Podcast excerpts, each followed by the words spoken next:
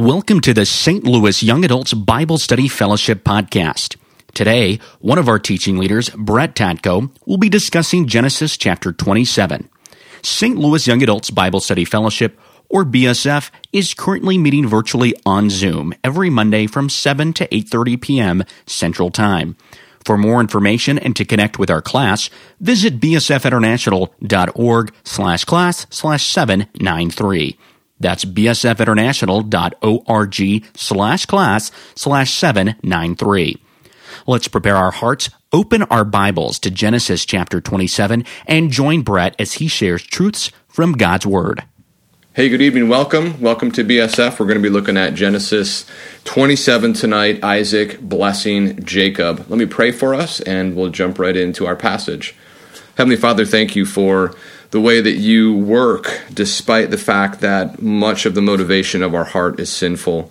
Lord, thank you that your plan for Jacob being your chosen offspring was not foiled by Isaac and Rebekah's interference. Lord, as we look to this passage tonight, I pray that you would reveal to us how sin might be blinding our own hearts. Pray this in Jesus' name. Amen. So, Vic and I have lived in this house for about 20 years. This is our basement, so we do our recording here in the basement. And when we first moved in, the house did not come with a refrigerator, and it's sort of an appliance that you need. So we arranged to get a used one, and we've now had this used refrigerator for 20 years. And normally, when you go inside the fridge, you know, you open it up, and we have a kind of a side by side refrigerator. You open up the refrigerator side, and it's close to 40 degrees, typically, give or take, depending upon what you have in there. Um, but about five years ago, we opened up the fridge, and it was a rather balmy 65. Now, this tends to happen with appliances. They get old, they stop working right. But the timing of this failure was super awkward. It happened on a Friday night about 11 p.m. I had just driven home from Chicago, so I was pretty tired. Vic had just finished hosting about 20 people at our house for a party. And when you have a party, I mean, people come, they eat, they enjoy the food, but you have leftovers and you've kind of bought a bunch of food to feed these people. And so it was a bad time for the fridge to stop working. But there we were. The fridge forced us into action at 11 p.m. at night. We moved food into boxes. We took it over to other people's houses. Some of it went to our son's house. Some of it went to our, our in law's home. We put some things into the freezer. It was a late night. Uh, but we did survive it and we managed to save most of our food and we fixed the refrigerator. Now that took a couple of days, and we had to order some parts on the internet. But you know, we thought it was behind us. We had replaced the part that failed, and we were looking forward to another 20 years of service from this fridge now that the part had been repaired. But since that time, about five years ago, when it first occurred, we've had the same thing happen two other times where the fridge gets warm and then we know that this part has failed once again. And so, even though our fridge, we have the same fridge today, it's working, but we always wonder when is the, the failure of this defrost heater going to rear its head and force an agenda on us again. And, you know, I think as we've been going through the book of Genesis, one of the things that maybe you've been wondering is when are we going to see sin make itself known in the passage again. We've we've seen it happen throughout where sin is a major problem that that God has been. We we it looks like God is responding to that sin, but in reality, God is uh, God has Plan A. But sin has shown up many times in the passage. We've seen it in the, the fall of Adam and Eve. We've seen it in the life of Cain. We've seen it in the generation of Noah. We've seen sin come in, the Tower of Babel, another time. Sin has come in, and there have been radical implications, radical things that have been required in order for uh, sin to be addressed and dealt with. Uh, so, as we come to our passage tonight, what we're going to see this is really the first time I think we've seen this is that God's plan is really not disrupted by human rebellion, which we're going to call sin. We're going to see instead that some of this rebellion in the hearts of Isaac and Rebekah and Esau and Jacob end up accomplishing exactly what God had intended from the beginning to have Isaac bless Jacob. But let's not get ahead of ourselves. Let's just remember where we are in the book of Genesis. We're in Genesis 27. Go ahead and grab your Bibles. We're going to be in those passages tonight. And last week, remember, we're starting to look at the generations of Isaac. Abraham has died, he's been buried. And so we're looking at this generation, this, this, this lifespan of, of the person of Isaac. Vicky introduced us to him last week, and she really pointed out to us that we've seen in the passage two major things that have been resolved. First of all, we've seen the pattern of land, that three part promise to Abraham was land, seed, and blessing. And we've seen the promise of land be fulfilled in Isaac's life. Genesis 26, 22, uh, this is a quote from Isaac For now the Lord, and it's the covenantal name of God, Yahweh, has made room for us and we shall be fruitful in the land. And so that's Isaac speaking, and even he was realizing that God has been caring for not only Isaac, but also his broader family. Also, uh, we've seen God provide offspring, seed have been provided to Isaac. Genesis 25 21. Isaac prayed to the Lord, again, that covenantal name, Lord, uh, Yahweh. He prayed for his wife because she was barren, and the Lord granted his prayer. And not only did Isaac have a single child, he had twins, Jacob and Esau. And so, once again, we're at a crossroads in the same situation that we were with Isaac and Ishmael. We were wondering which one of those two offspring was going to be the one that God was going to deliver his promise on. Now, God was very clear it was going to be through Isaac, but now we have two other boys, two sets of twin boys, the elder Esau and the younger Jacob. And as we look at uh, this situation, we know that Isaac is going to have to bless one of them. He is getting old. He's going to have to carry that, that promise, that covenantal relationship with the Lord is going to have to carry on. So let's look and see what happens. Uh, we're look, looking at uh, this first division, Genesis 27, 1 through 17. We're going to look at the planned blessing and then also the deception that occurs with this blessing. There's a couple of key verses from Genesis 25 that we want to keep in mind as we're looking at Genesis 27. The first one is when uh, Rebecca inquired of the Lord, What is happening to me? What is going on within my womb?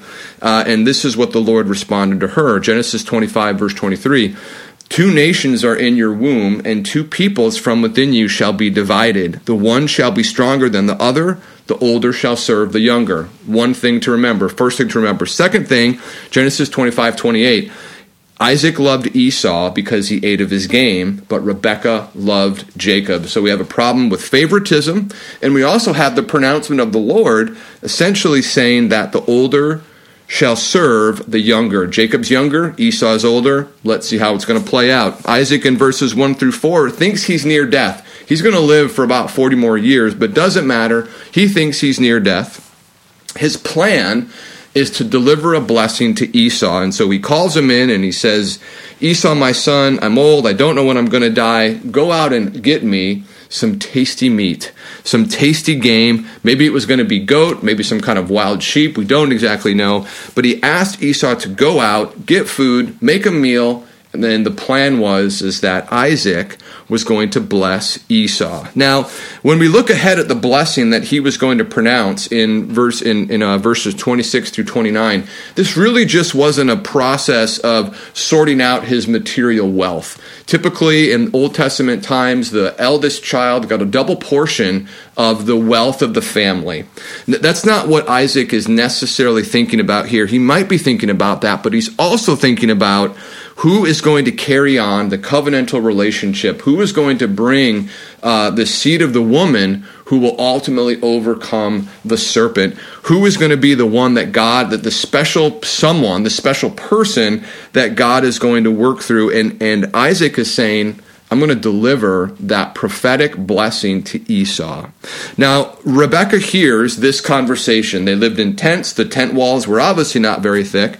So in verses 5 through 17, chapter 27, Rebecca hears it and she instantly starts planning. We've already seen her be quick on her feet, watering camels, running around uh, in her hometown uh, when she when the servant was there to bring her back to Isaac. So we know she's quick, we know she's uh, insightful, and so all of a sudden she very quickly comes up with a plan to present Jacob in front of Isaac disguised as Esau. He grabs some goats from their herd She dresses him in Esau's clothing. She cooks him meal. She gives him bread. And she now has him disguised as the hairy man Esau, getting ready to go in and receive the blessing. If we look in verses 18 through 29, also in chapter 27, we're going to see Jacob go in the room. Now, we might be thinking that Jacob is just sort of going along with what mom asked, but the reality is almost the first words out of his mouth are just a bold faced lie. I am Esau, your firstborn. So, yes, it was Rebecca's idea, but Jacob is very much complicit in this deception there was a bunch of things that were wrong with this conversation, and Isaac picks up on some of them. He's worried about the voice. Uh, he's worried about how quickly the, the food was able to be obtained and prepared. But regardless of those concerns, even if we think about the meat itself, right? So, the, so Esau is going to go out and he's going to hunt wild animals. These are animals that would just be living rough, living off the land. Jacob went out and grabbed a couple of goats that were that were like in the herd. Uh, the quality of the meat it was going to taste different, so everything should have been off here. You know, I mean, the alarm bells should have been going off in Isaac's head. We know that he had problems seeing, but it seems that you know he was so set on what he wanted to do, he wasn't willing to evaluate what might be going on here. He's tricked by the costume. He's tricked by the the goat skin hair that is that is adorning Jacob, and he goes ahead and he gives the covenantal blessing not to Esau but to Jacob. This is really fulfilling exactly what God said was going to happen. His chosen person to carry on that covenantal relationship was Jacob. And there was a lot of deception. There were a lot of things that happened to make this occur. But uh, ultimately, that blessing is given to Jacob, not to Esau. Jacob leaves the tent very quickly. Esau comes in and he's back. He's ready to receive the blessing. He's ready to be, you know, experience. He's, he, he did what his dad asked him to do. And uh, this makes, first of all, Isaac is very upset. There's violent shaking. Uh, and, and, and Isaac really stands by what he had already done. I, I think that in this moment, Isaac realized you're not going to get around God's will. Uh, God's will had always been that Jacob would be the one who was going to receive the blessing. And Isaac stands by the blessing of Jacob. He does give a blessing to Esau. It's definitely a lesser blessing, and we can see, you know, rightly so. We understand how Esau is feeling. He's angry. He feels like he's been deceived twice by Jacob. The name Jacob sort of rhymes with, sounds like deceiver or he cheats. And so this is something where Esau is now quite unhappy.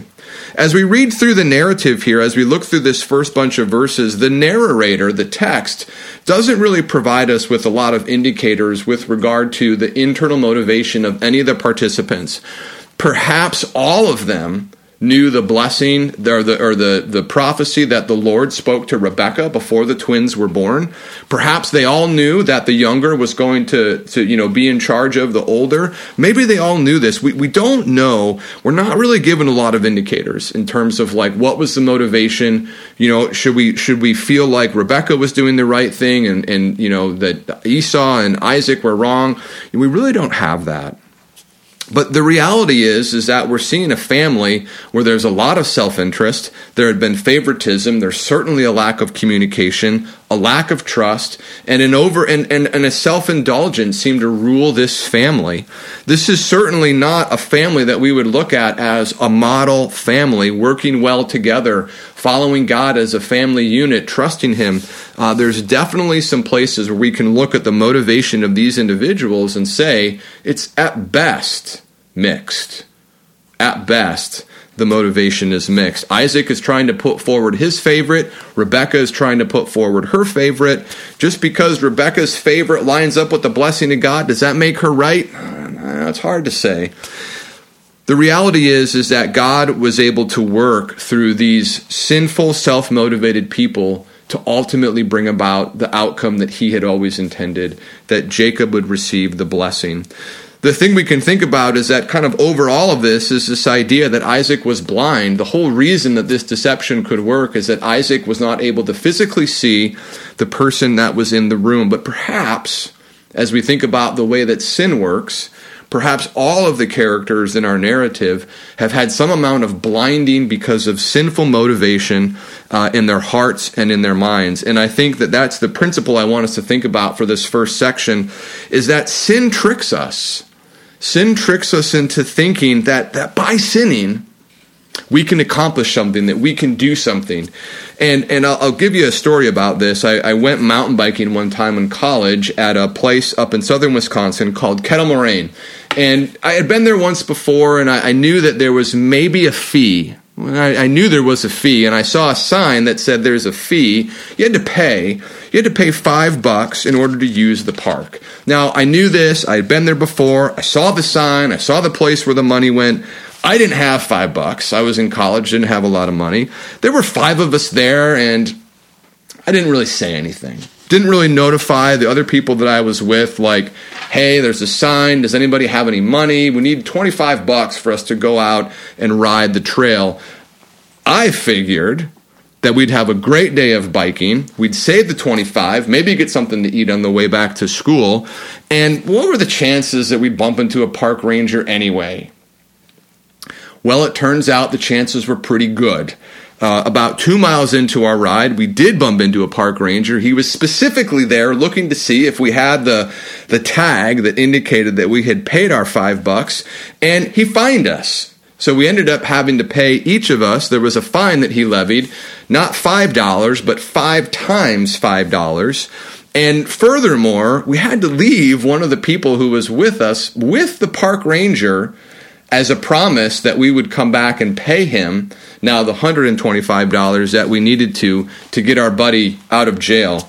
Uh, our day was ruined. We spent most of the time trying to figure out like where can we get 125 bucks to pay this guy. We lost the day. We lost the 125 dollars, and my sin, my my sinful attitude. I thought I was going to gain something. I thought I was going to get you know a free day in the park and maybe a free dinner. And the reality was is that i lost it all. Uh, i lost the day. I looked like a fool in front of my friends. Uh, i looked like a fool in front of the park ranger. And uh, it was just a complete waste because i had chosen to pursue a sinful path rather than pursuing a righteous path. And if we look at the things that happened in this family, Isaac and Rebekah were both trying to get something that they wanted. They felt that by sinning, by being deceptive, by going against what, what God had intended, that they were going to get the result that they wanted. They were going to have Esau be blessed, or they were going to have Jacob be blessed. But the reality is, is that they missed out. They all missed out on the opportunity to come together as a family and seek the Lord. This was something that was a big deal in the family of Isaac and Rebekah. You would like to think that they were going to pursue God where are the where is the Isaac and Rebekah that showed so much faith and so much confidence in the Lord uh, as He brought them together as a married couple? Uh, instead, God is sovereign. It worked out exactly the way that God wanted, but the family, the four main actors in this, really missed out on the fullness of what God had from them by following a path of honesty and trust in the Lord. You know, I think it's a good question for you and for me to consider is what do we think that we're going to gain by sinning? Uh, you know, there's very appealing for us to think like, you know, maybe we'll, you know, I don't know, we'll get a discount or we'll get a deal or we'll, we'll get hired or we'll get promoted. You know, there's a lot of things that we think we're going to obtain by rebelling against God, by pursuing our own path. We feel like God has a standard for us that's too high and it's too much and He wants us to be more all the time. And if I could just lie in this situation, the outcome would be better for me. You know, I think like as we look at this situation in the life of Isaac and Rebecca, it's easy for us to say like y'all should have been talking more. Y'all should have been been talking about this situation as a family. This should have been a point of prayer. And certainly Isaac and Rebecca as the husband and wife, you should have you should have had a conversation about who was going to receive the blessing. You know, it's easy for us to look in here and see it and maybe there's a place in your life or a place in my life where we just need some review. We need like an audit. We need to talk to someone that we trust, pastor, friend, counselor, and say, like, hey, I'm thinking about this. How does it sound to you? And it might be as obvious to them as it is to us when we look at Genesis 27 that something's off. My final question for this division is if you think about what have you really truly received when you have resisted temptation? The times when you've stood up to it, when you've when you've been tempted to sin, you've been tempted to do something that you know is outside of God's law, apart from what God would want you to do. What have been some things that you have received from the Lord, some blessings? Uh, what have been some ways that you've been impacted, that your life has been different because you've resisted temptation? If you could kind of make like a pro and con or like two lists of the things that you've tried to get when you've sinned and the things that you've truly received when you've resisted temptation, I guarantee that the list of those things that you've received when you've resisted temptation will be far more appealing in the long run than some of those short term things that you were motivated to, to get by sinning. Well, let's take a look at the outcome of this deception in the lives of this family. We're in verses 41 through 46, and right away we can see the first problem is that Esau hated Jacob because of the blessing that his father had blessed him with. Uh, and Esau was now looking for an opportunity to be able to kill Jacob. Esau continued to sin. He hated his brother. He, he wanted to kill him because essentially God had chosen Jacob to be the carrier of the covenantal blessing. Uh, similar to maybe Isaac, Esau had his own idea about what the right way forward was, and the right way forward was for Esau to be on top. He hated his brother, he wanted to kill him, and uh, Rachel was so concerned she wanted to physically separate the two brothers so that uh, one would not kill the other, which would be it'd be harmful for both, for uh, Esau to kill Jacob. Second, there was a separation that was going to happen now in the family. We can see the beginnings of a plan for Rebekah to send Jacob away, to send Jacob back to Laban and Bethuel, back in the land of Padan Aram. And so Jacob's going to be leaving, and it's going to be happening pretty quickly. We'll see it more next week. But there, there were some problems in this family before the deception some lack of communication, some lack of trust. Uh, the deception did not make those problems any better, and we're not really seeing the opportunity for the family to be able to resolve their differences, to be able to stand before the Lord and seek forgiveness from Him and seek forgiveness from each other. Uh, and so now there's separation of the family, there's the lack of opportunity uh, for them to resolve the damage that's happened because of the deception. There was damage certainly between Jacob and Esau. But furthermore, I would I'd say there's probably some problems between Isaac and Rebecca, and certainly some problems between Esau and Rebecca. Just trust is out. Uh, every everybody's pursuit of their own ends that led to the deception uh, is going to have lingering impact for all of these people as they try to carry on with their lives in the land of Canaan. The other problem that's happening, and we're going to have to see how it gets resolved in the coming pages of the book of Genesis, is that Jacob is no longer in the land. You know, we've seen an emphasis that God has had both on Abraham and Isaac to stay in the land, to walk through it, to be a sojourner. And now with Jacob, he's received the blessing. We know that he's the one that God's going to work through, but he's leaving the land. And so we're we're going to have to figure out how's he going to get back? What's it going to look like? I mean, he got the blessing, but he has no offspring and he's losing the land. And so this is something that we'll have to see uh, how God resolves this in the coming weeks uh, as Jacob prepares to depart. Well, I think we've talked a little bit about this. I think one of the principles that overrides this whole passage is that God is sovereign he is going to use mixed motivation, even sinful desires that will ultimately be able to carry out his plan. Uh, God does not condone sin, God is opposed to sin. But, but we are definitely seeing here that some of this mixed motivation of Isaac and Rebekah and Jacob and Esau ultimately accomplished exactly what God intended. The reality, though, for our four main actors in this passage is that sin has very real consequences. Uh, we're going to we aren't going to necessarily see them work out all their interpersonal differences. We will 20 years later with Jacob and Esau. But it's not dissimilar from a sporting event. Uh, there are penalties in sports you violate the rules and you're going to have to face some kind of penalty. Now, in football, or it tends to be yardage, and in basketball, you get a certain number of fouls. But in lacrosse and hockey, when you when you get a penalty, you have to leave the game. You have to go sit in the penalty box or stand in the penalty box, and the rest of your team has to deal with the opposing team that now has one more player on the field than your team does.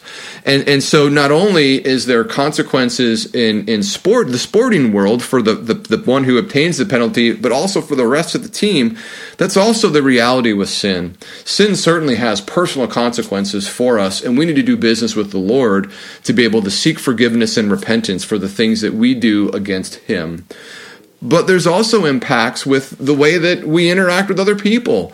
When when this family sinned, they harmed each other. And not only did they have to do business with the Lord, they were going to have to deal with one another as well. So if you just think about your own experience, what are some of the personal consequences of sin that you've experienced in your life? What are some of the ways that that you've been uh, either rebuked or shamed or embarrassed or, or found guilty in a court of law for things that you've done wrong that are in violation of, of God's rule for you. But I think it's also important for us to think about what are some of the ways that our sin impacts other people, whether it's our family, our friends, our teachers, people around us. The things that you and I do wrong don't stay with us. They're going to go out and have an impact on those that we are around. And certainly one way that we can we aren't going to be able to undo the things that we've done in the past, but certainly by seeking forgiveness, by following up with other people and apologizing for the ways that we've hurt them or wronged them can go a long way towards restoring us uh, to the to the place where we are in those relationships and with those people. Um, I still have an old fridge. Uh, my old refrigerator that's now 20 plus years old is upstairs in my kitchen, happily running away there's a good chance that some Friday night that 65 degree temperature is going to rear its head again and it's going to radically change my plans. In the same way, you and I still live, we still operate in a world where sin is present. It's still here. Uh, it was present in the lives of Jacob and Esau and Isaac and Rebekah, and sin is still present in the world that you and I live in today. However, the major difference that we have from Isaac and Rebekah is that Jesus has died on the cross, and one of his reasons for doing that was to be able to overcome sin and death. Now, we haven't experienced the fullness of that yet. We know that sin has been defeated. We know that Jesus has won, and the cross is where he won. But sin is present in this world, and we are still going to experience it.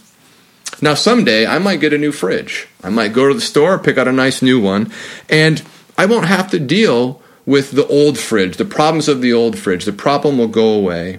And in the same way, one of these days, Jesus is going to return to this earth again. And he's promised that when he comes back, sin will not just be overcome and set aside or put down, sin will ultimately be defeated and cast out of this world. A day is coming when our we will no longer have to face temptation. We will no longer hurt ourselves and each other when temptation and sin enter our lives. But the critical decision that we have to make today is what will we say to Christ? What will we say to Jesus? His death on the cross opened the door for humanity to be restored, for humanity to experience what it would be like again to live in a place where sin does not rule and sin is not even present. And so it's critical that you and I decide how will we respond to Jesus? Jesus will welcome all who come to him in this time before his second return. So we have a chance to respond to Christ today, to maybe experience that forgiveness for the first time, or potentially go back to the cross and experience forgiveness for the thousandth time. The decision is there. Make sure that you don't delay any longer because we don't know when Jesus is coming back. Let me pray for us. Heavenly Father, thank you for the opportunity that we have in this day and age to be forgiven uh, because of what Jesus has accomplished on the cross. Lord, I pray that you would not let anyone delay. If there is an opportunity for someone to come to know you for the first time and what you've done for them at the cross, Lord, I pray that it would happen. And for those of us who have been believers for a long time, Lord, I pray that we would come back again and experience forgiveness for the ways that we have rebelled and pursued our own interest rather than trust in you. I pray all this in the powerful name of Christ. Amen. Thanks again for listening to the St. Louis Young Adults BSF podcast. Join us next time on Zoom on Monday, February 8th at 7 p.m. Central Time as we discuss Genesis chapter 28. To connect with our class, like us on Facebook at STLYABSF or visit bsfinternational.org slash class slash 793. Bible Study Fellowship is an international, interdenominational nonprofit organization that is dedicated to studying God's Word one verse at a time and strengthening the local church. For more information, visit bsfinternational.org. That's bsfinternational.org.